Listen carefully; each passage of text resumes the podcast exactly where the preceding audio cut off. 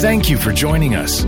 Our goal at Church of the Rock is to help you know God, live free, and find purpose. To learn more about us, please check out our website at churchoftherock.ca or stay connected with our free app available for Apple and Android devices. Hey, church! All right, right. We got some people in the room and they're excited. A few staff, some leaders that are allowed to come and join with us. We're so grateful. The rest of you are watching online and we're so thankful. We got people across the city, around the nation, around the globe, and of course our campuses, Niverville, North End, Bronx Park, Winnipeg South. Let's us few people give them all a big shout.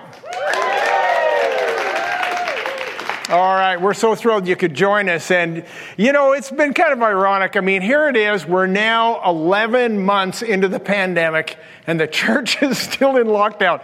You know the first thing to go is when you're in lockdown too long? Personal hygiene. I haven't used deodorant and mouthwash for 11 months, and nobody's even noticed they can't get close enough to me.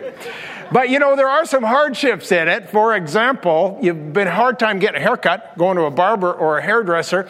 And so people have started doing something I think is very creative. They're starting to cut their own hair. And I brought a few pictures along for you for your amusement. This guy did the reverse mohawk. I think it's working for him personally.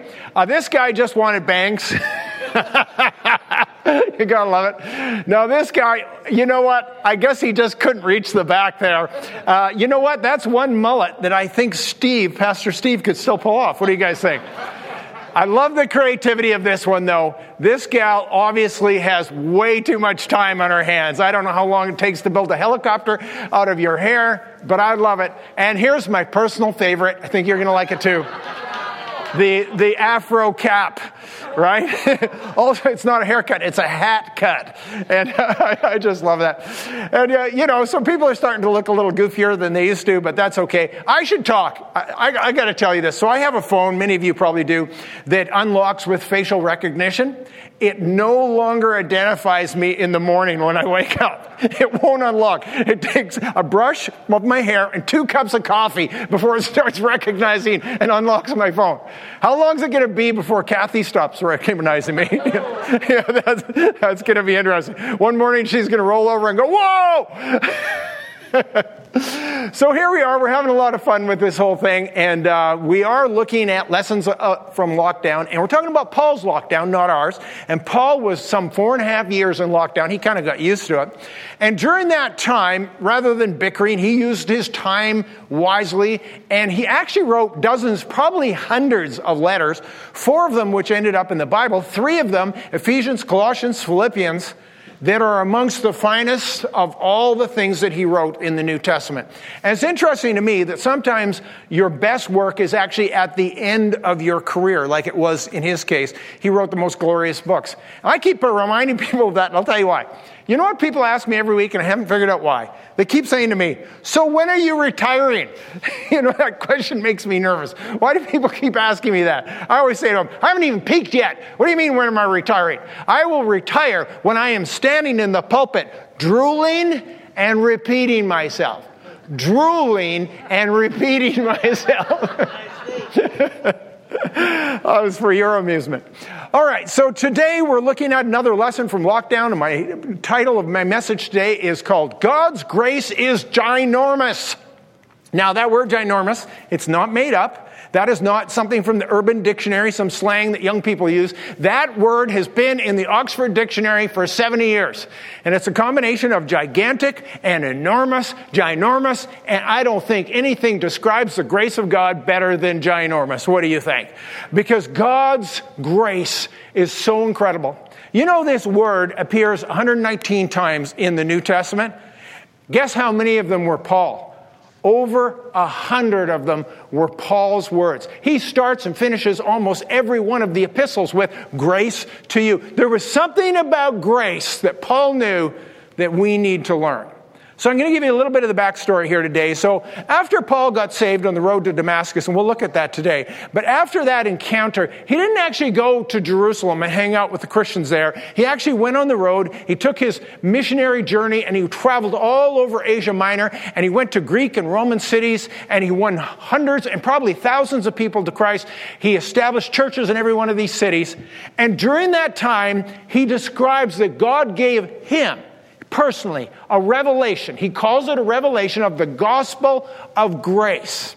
And this is important to understand because the gospel of grace was not something that predominated in the church of Jerusalem. This was something that Paul had discovered, Paul had revealed to him, and he went out and he understood this simple truth that the gospel of grace is that the message of the gospel is available to all people, Jew and Greek, male and female, slave and free. We were all one in Christ. And it didn't have anything to do with your ethnic pedigree or your religious piety, that if you accepted the work of Christ, the cross, you too could be a Christian. That was the message of grace.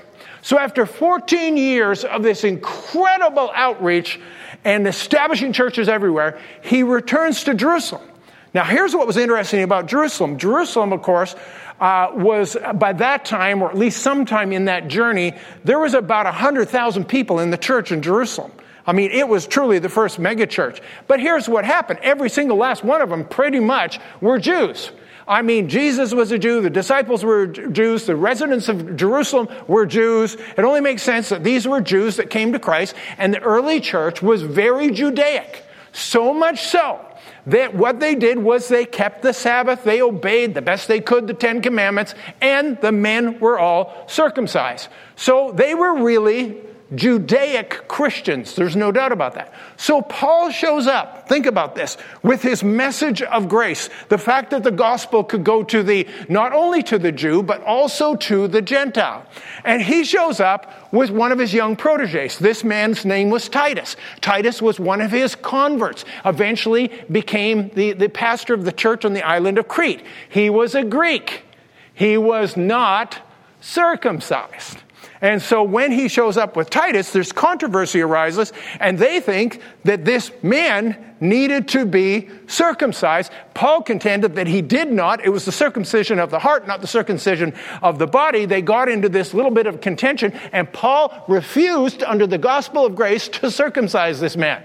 Now, I'm thinking as I'm reading this story that I don't want to be Titus. I don't want to be the guy in the room while everybody's talking about my willy, right? I mean, uncomfortable. and anyway, so anyway, Paul refused to do that. So Paul brought this amazing message of the gospel of grace. And the early church, don't miss this. The early church in Jerusalem did not really understand the gospel of grace. That's why Paul had to explain it to him. He says, I'm not ashamed of the gospel of Jesus Christ, for it is the power of salvation to all who will believe, to the Jew first, but also to the Gentile. The gospel of grace. So they didn't understand it. And you know what? I don't think we totally understand it today either. When you ask the average Christian or person today in North America or the Western world, what does grace mean? Most of them won't be able to tell you. Grace, yeah, I know her. She parks in the back parking lot. Uh, grace, what's that? That's that little prayer we say before we eat, right? Rub a dub dub. Thanks for the grub. Yay, God. You know what? I think we can do a whole lot better. And we're going to look at this message of grace and I, you know, I'm going to warn you, we're only going to scratch the surface today. I can't go into the depths of it. It is so fantastic, but we can maybe get a good start on it. So here we are. We're in Ephesians chapter 2, uh, verse uh, 4, and this is what Paul says. He said, But God, who is rich in mercy, because of his great love, with which he loved us even when we were dead in our trespasses, made us alive together with Christ.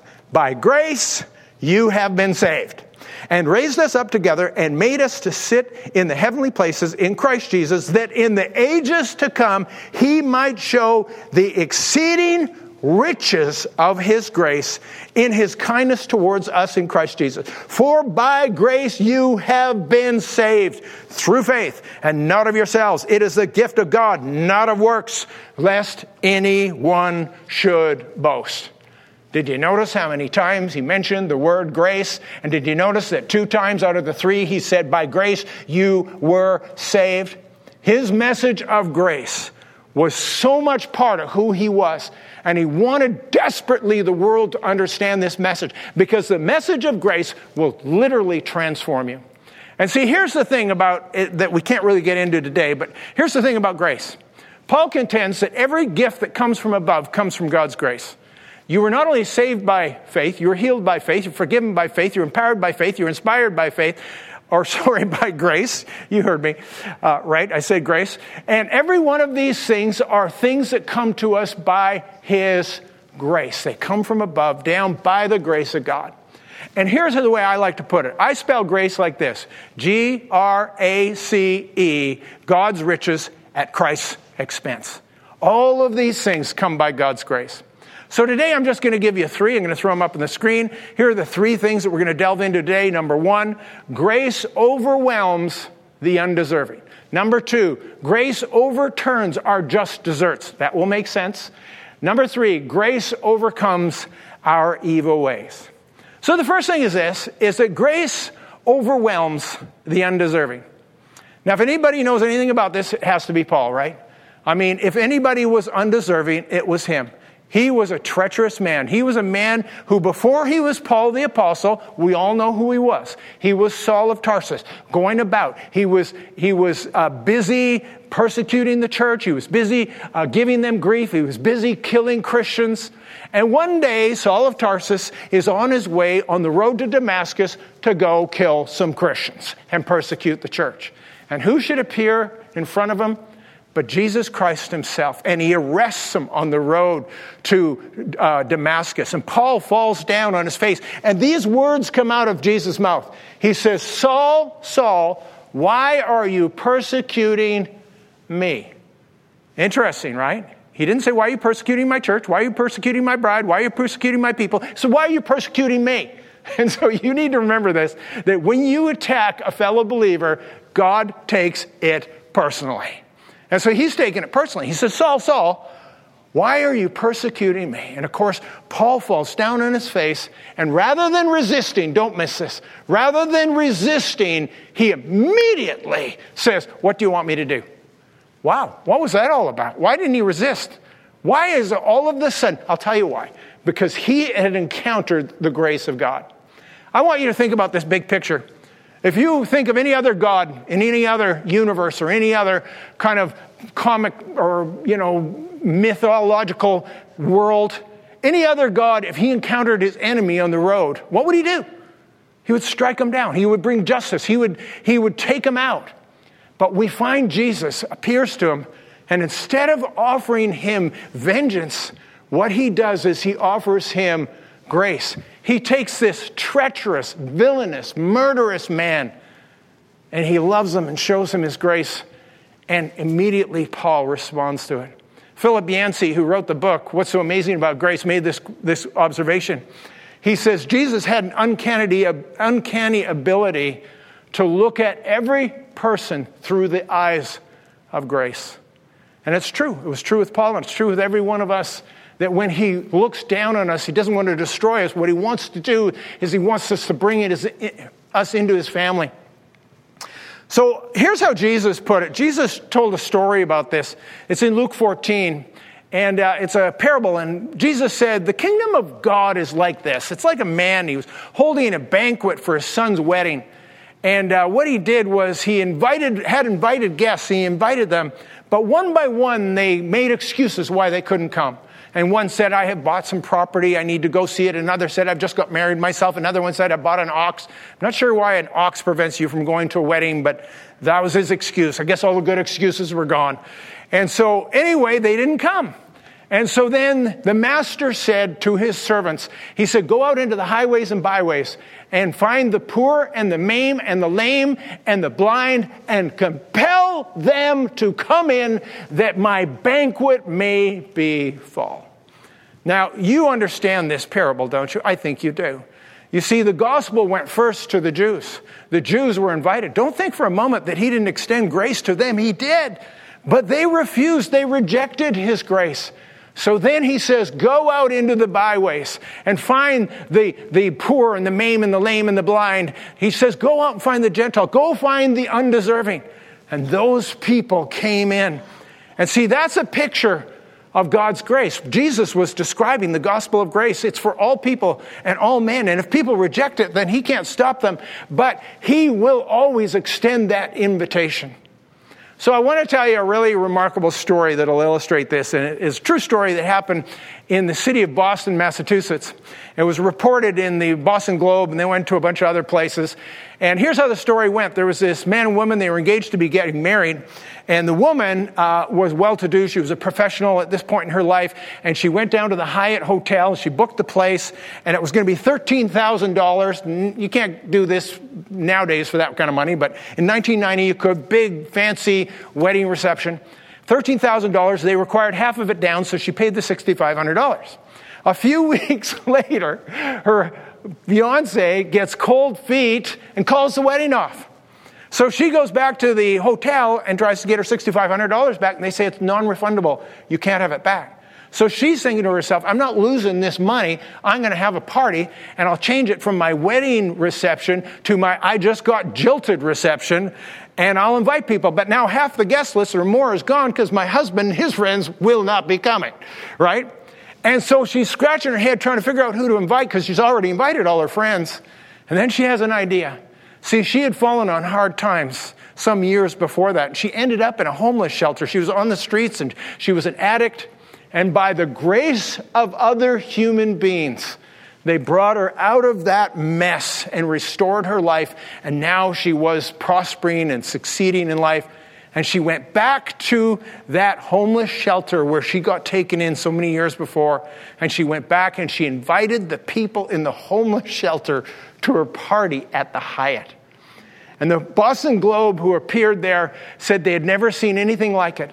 There was tuxedoed and gloved hand waiters serving hors d'oeuvres and champagne to bag ladies and vagrant and street people and drug addicts. And there had never been a scene like that. And of course, in honor of the groom, she served boneless chicken. But I remember reading that story and I thought to myself, that's the picture of Luke 14. That's the picture of the fact that what God does is He will extend His grace to whoever will receive it. And if they, if they don't want it, that's one thing. But He wants to bring every single person. So He says, go out into the highways and the byways. You know, if you read this story, this Luke 14, you realize Jesus wasn't a very good Calvinist right? I know if you know anything about Calvinism, Calvinism is kind of restrictive as to who is invited to come and get saved. And this sounds to me like everybody gets the invitation. And there's five points of Calvinism, and I'm not going to go through them, but there is one point that I really love in Calvinism, and it's the fourth tenet of Calvinism, and it's this it's called irresistible grace. And it's that when God extends His grace to you, it is so powerful and so compelling that it becomes irresistible and that He extends it to you and He imposes it upon you. And it's so extraordinarily powerful. It's like a tractor beam in Star Wars, just drawing you back in, or Star Trek. You got that picture, right? And I think about that because that's what it seemed like what happened to Paul on the road to Damascus. He didn't resist. The moment he encountered the grace of God face to face, he fell over and he gave himself over to it. We had a story this week just like this. It was fantastic. I got to tell it to you. So this Tuesday, there was a vehicle. I saw, saw it parked out in the parking lot. He was pretty much there all afternoon. And he was just sitting there with his motor running. It was 30 below on Tuesday. And he's sitting there with his motor running, and nobody thought anything of it. And, and then at the end of the day, Pastor Steve was, was leaving for the day, and, and, and he went out there and he knocked on the window, and the man rolled down his window, and there was this man there, and he says, Can I help you? And he said, I, I, I'm, I'm desperate. He says, I'm trying to figure out a way to get close to God, but I don't know how to do it. He says, All the churches are closed. I can't go to church. And he says, My sister comes to this church. And I thought to myself, maybe I'll go to that church. And the building's closed and the church is closed and I can't go to a service. So I've been sitting here in the parking lot just trying to get close to God. Do you know how I can get close to God? And Steve says, Well, matter of fact, I do. And he shares the gospel with this young man, and this young man gave his heart to Christ. You know what he did? He got out of his car and he knelt down in the snow in 30 below weather and gave his heart to Christ. That's the power of the irresistible grace. Grace overwhelms the undeserving. So that's my first point. The second point is this is that grace overturns our just deserts. Now, just desserts is a bit of an archaic uh, idiom. We don't use it much anymore. I know some of you are looking at that and saying, isn't that a restaurant, just desserts, where they serve only restaurant, only desserts? And that's true. It's spelled different, by the way.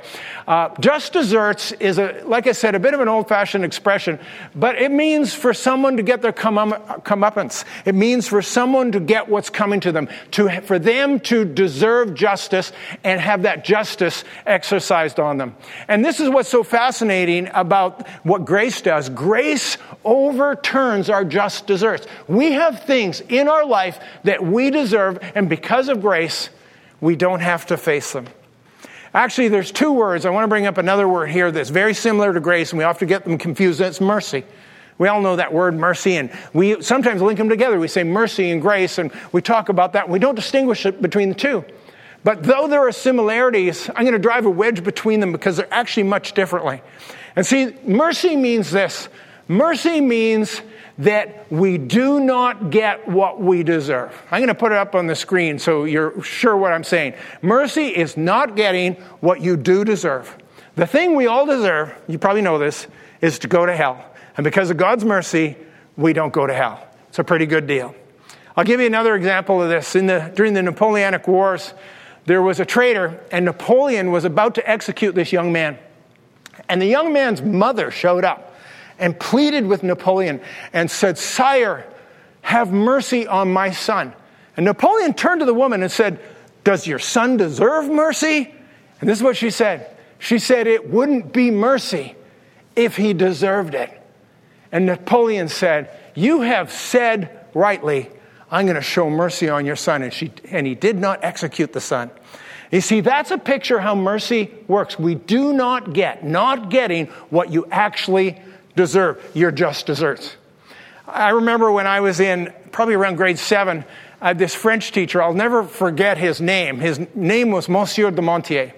And the reason I'll never forget him is because he didn't like me and he failed me. And uh, I don't know why he didn't like me. Who wouldn't like me, right? I mean, you, you all like me, don't you? And I thought, who wouldn't like me? And here was the thing I greeted him every day.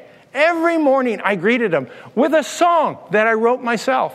And the song went like this I would come into the classroom and I would say, Monsieur de Montier, what are you doing today, Monsieur de Montier? I mean, that's a lovely greeting, isn't it?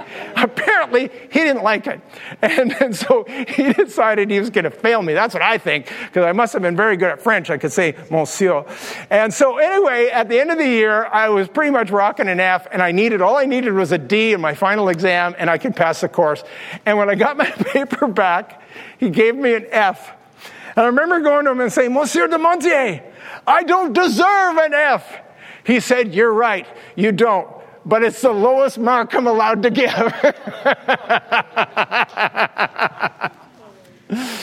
so we have this picture of mercy. That was a little bit of a distraction. Uh, we have this picture of mercy, which is not getting what you deserve. Now, grace, on the other hand, is getting what you don't deserve. Let me, let me throw it up. Grace is getting what you don't deserve. Let me put them both together so you can see the difference. Mercy is not getting what you do deserve. Grace is getting what you don't deserve. Now, here's what you're not getting that you do deserve is hell, fire, and damnation. You deserve that, but you're not getting it in God's mercy. I'll tell you what you don't deserve that you are getting, and that is God's goodness, His favor, His love, His joy, His peace, His life, and life more abundantly. All of those things. See, it's not just a matter that we're not going to hell. He has given us this amazing life by His grace. By grace, you have been saved and all the benefits of it. He is giving us this amazing gift of all the goodness of God, every good thing that comes down from above. So let me tell you a great story. I think will help you understand this. I've told it before, so some of you will recognize it. But it, it's the story of New York City. In New York City, there's an airport. If you fly domestically into New York, you go through LaGuardia Airport. If you fly internationally, you go through JFK. And so if you've ever flown in domestically into uh, there, you'll fly into LaGuardia. It's named after a man who was a mayor in the 1930s, and his name was Fiorello LaGuardia. And uh, here's a picture of him. Looks like a mafia boss. When I put, sent it to tech, they thought I was showing them a picture of Al Capone. It's actually not. This is Fiorello. Uh, all Italians, they all, look, they all look like mobsters. What can I tell you? my mom's Italian, I know. All my relatives. My grandfather looked just like that. Anyway, uh, so Fiorello was all through the dirty 30s. He was the mayor of New York City. And uh, he was, Fiorello actually literally means little flower. He always wore a carnation. They called him the little flower flower, and he was this little five foot two man with this great big hat that I just showed you. And he always wore that big hat, and that was sort of his trademark. He was absolutely beloved in the city of New York. He was so kind-hearted and he was so he was helping these people get through the dirty 30s. One of the things he would do is that people didn't have enough money to buy a newspaper. And he would go on the radio every Sunday afternoon and he would read the comic strips, comics to the children on the radio because he knew that they wouldn't be able to get a newspaper into their home. That's a kind-hearted, thoughtful man.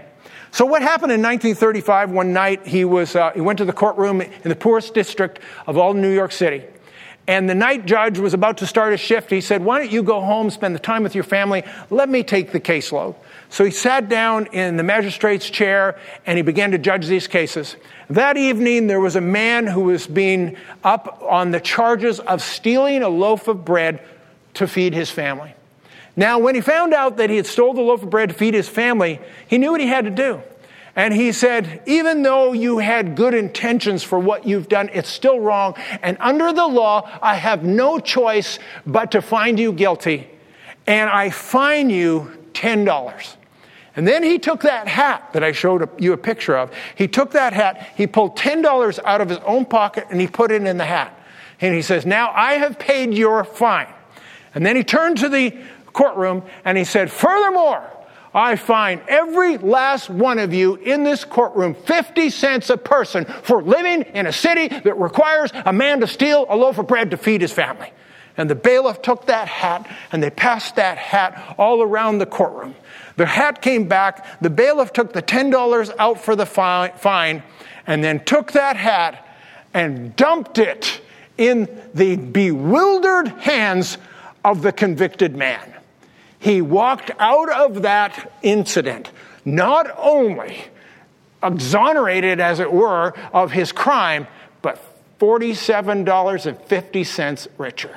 See, that's a picture of God's grace. He not only did not get what he did deserve, but he also got what he didn't deserve. You following this?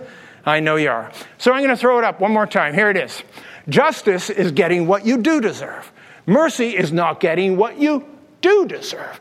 Grace is getting what we don't deserve. I, that's why I'm putting it in print, because otherwise I'd just plain confuse you, wouldn't I?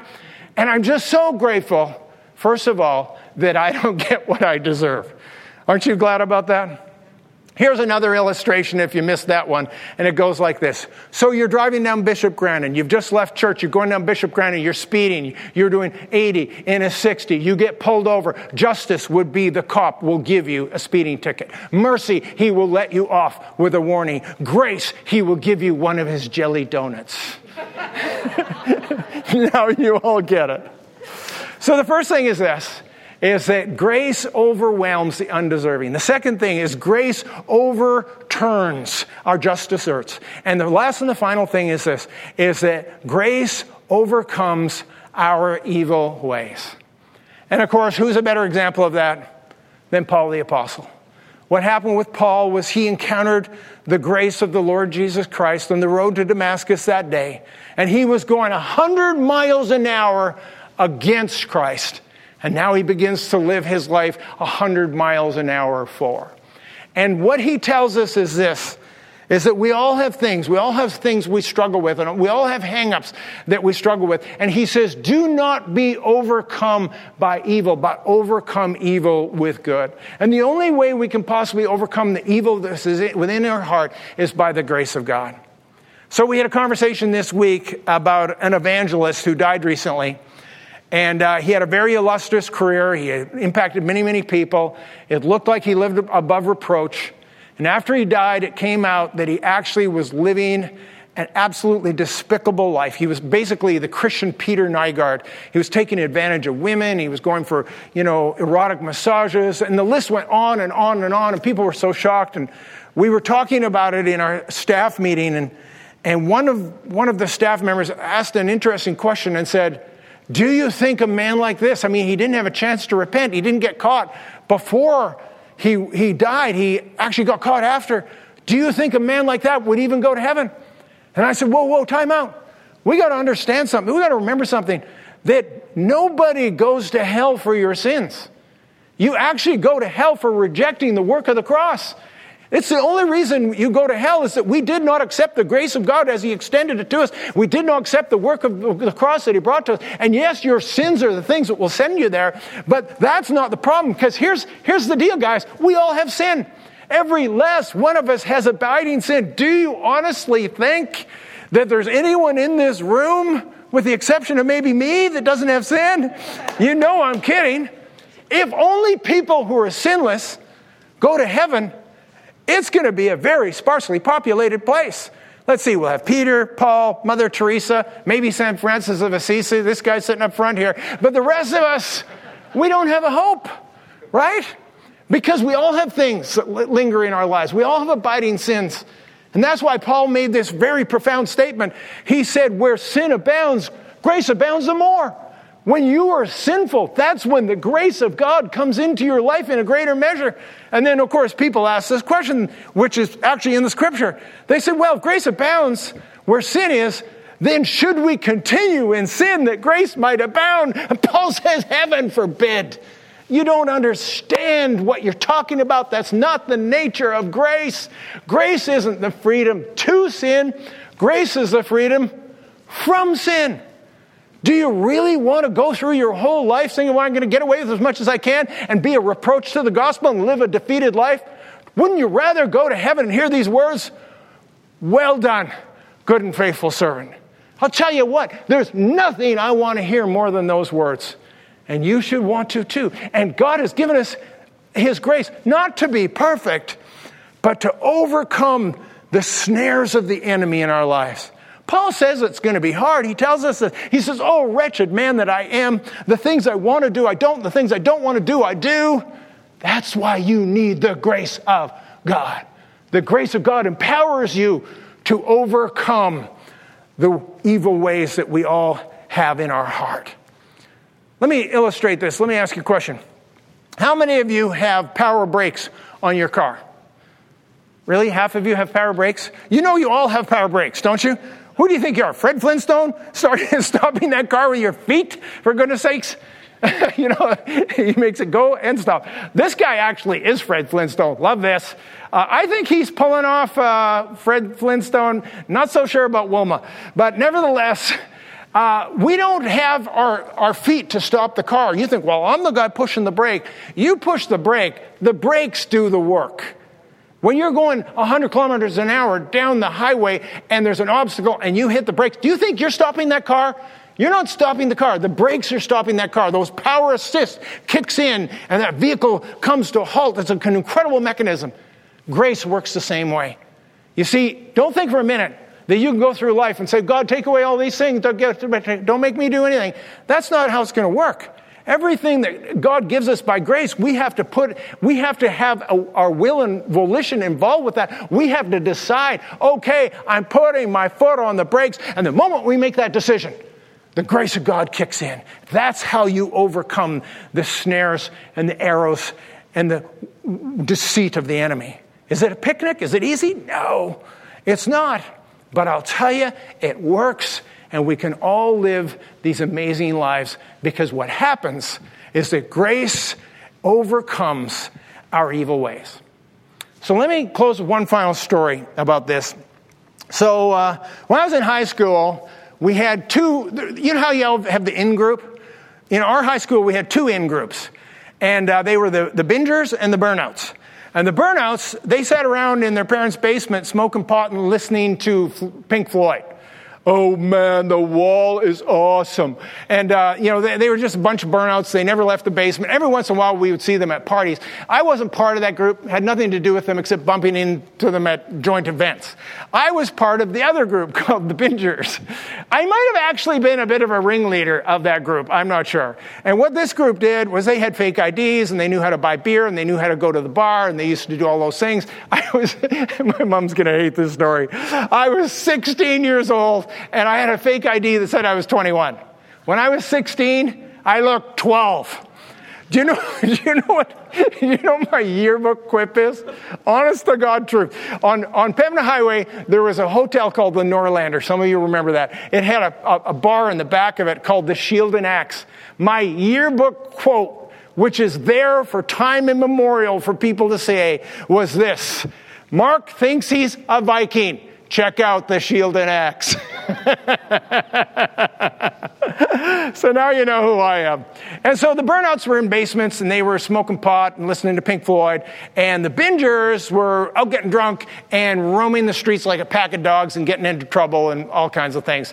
And of course, we thought the, you know, burnouts were losers and the losers thought we were the burnouts, uh, or sorry, we were the losers. And it was a big mess. You can imagine this. So, anyway, after high school was over, I never really saw any of these people. And uh, the burnouts, I'm pretty sure, are still sitting in their parents' basement smoking pot and listening to Pink Floyd. Uh, the bingers, we all went on to better things and were killed in motor vehicle accidents and things like that.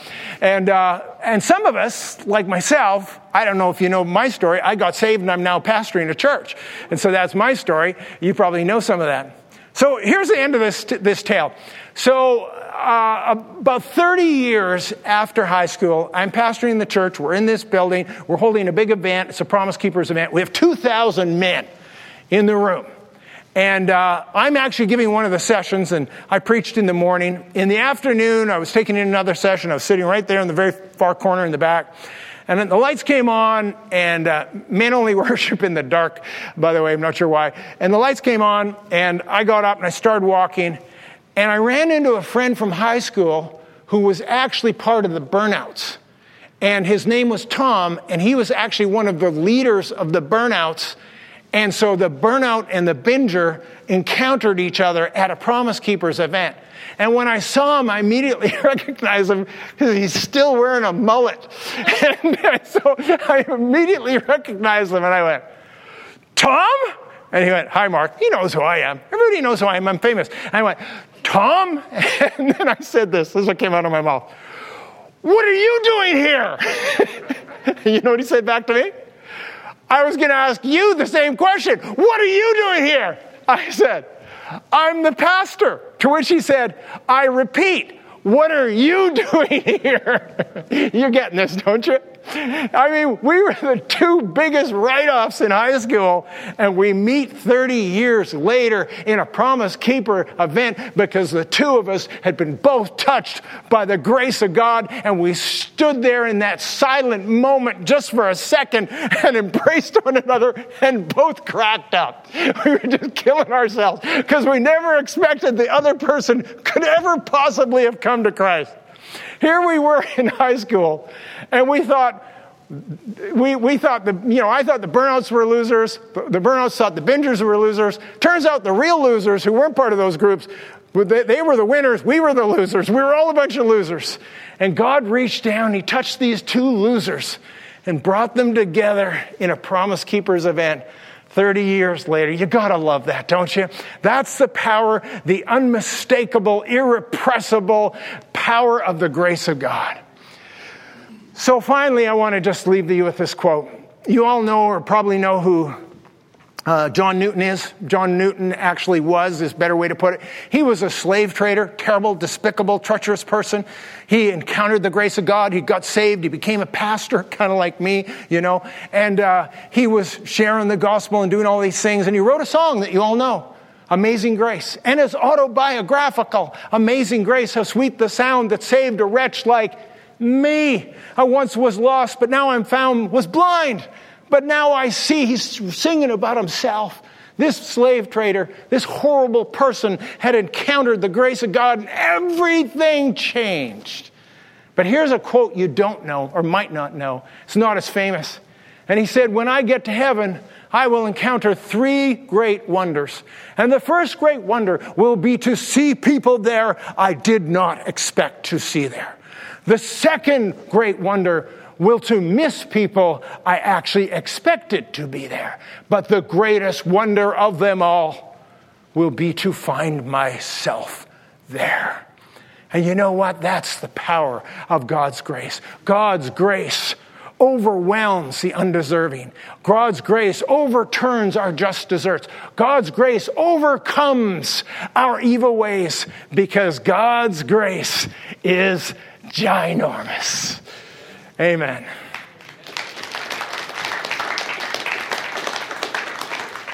So, for those of you that are watching online, I know that if you've never figured out grace before, you probably figured it out today.